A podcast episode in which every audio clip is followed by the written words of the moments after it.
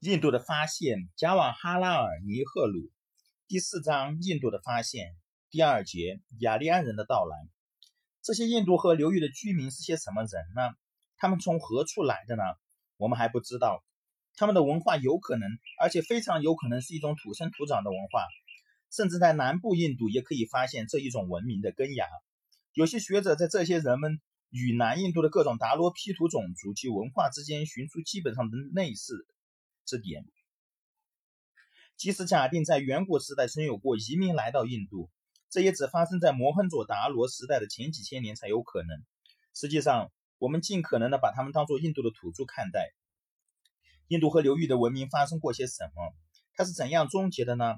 有些人，戈登柴尔德也在内说，由于一种未经解释的灾难，它就完突然完结了。印度河的水灾是人所共知的。它淹没并冲掉了城市与乡村，或者气候的改变使土地越来越干燥，而沙漠侵占了耕作地区。摩亨佐达罗的废墟本身就是有过层层沙土累积的证据。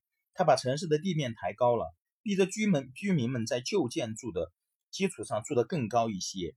有些发掘出来的房屋像是两三层楼的结构，它们是分期筑高来应付正在上涨的地面的。我们知道信德省在古代是肥沃的。再从中古时代起，就大部分变成沙漠了。大概就是这些气候变化对于那些地区的人民及其生活方式有了显著的影响。但是无论如何，那些气候上的变化一定曾影响了这个传播的很远的城市的文明的其他一些地方。我们有理由相信，这文化曾经一直传播到恒河流域，而且还可能更远一些。我们实在没有充分的材料作为判断的根据。大概淹没了那些古城的泥沙，反把它们保存起来了。而其他的城市及古老文明的遗迹，在多少世纪的过程中，却逐渐毁坏，归于破碎了。也许将来的考古发现可能会揭露出较多的它与后期的关系。虽然在印度河流域文明及后期文明之间仿佛是明确的一直连接着的，而当中也有一种间隙或血隙。不为在时间上的衔接是如此，而且在后来发生的文明的性质上也是如此。首先是这后一种的文明，大概是有较多的是关于农业的，虽然有市镇，也还有某种城市生活。这种对于农业方面的重视，也许是由于从西北方前后种子涌进印度的新来的雅利安人所贡献的。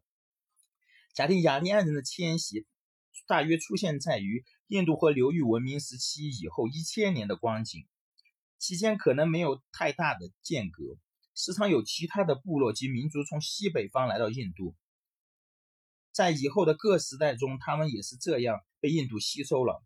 我们尽可以说，第一次伟大的文化上的综合及融合，是发生于新来的雅利安人及达罗毗荼人中间的。这些达罗毗荼人大概就是印度河流域文明的代表人。印度的各民族和基本的印度文化就是由这种综合及融合所产生出来的，而兼有两种的特殊成分。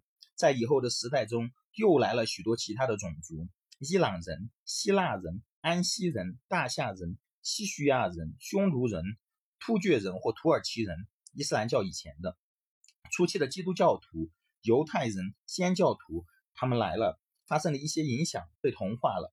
依照达德威的说法。印度像海洋一样有无限的吸收能力。想一想，有种姓制度及闭关主义的印度，而偏有这种惊人的包容能力来同化外来种族与文化，这点是奇怪的。或者，他之所以能够保存他的活力，而随时使自己恢复青春，就是由于有这一点吧。伊斯兰教徒来的时候，也大受印度的影响。文森·斯密斯说道：“外来的人们，奉伊斯兰教的土耳其人。”像他们的先驱者塞种人和月之人一样，普遍的屈服于印度教的不可思议的童话力量，而很快就被印度教化了。这里是今天的朗读，欢迎大家喜欢，也欢迎大家持续关注更新，有呃，希望大家多多的分享给自己的朋友，感谢大家。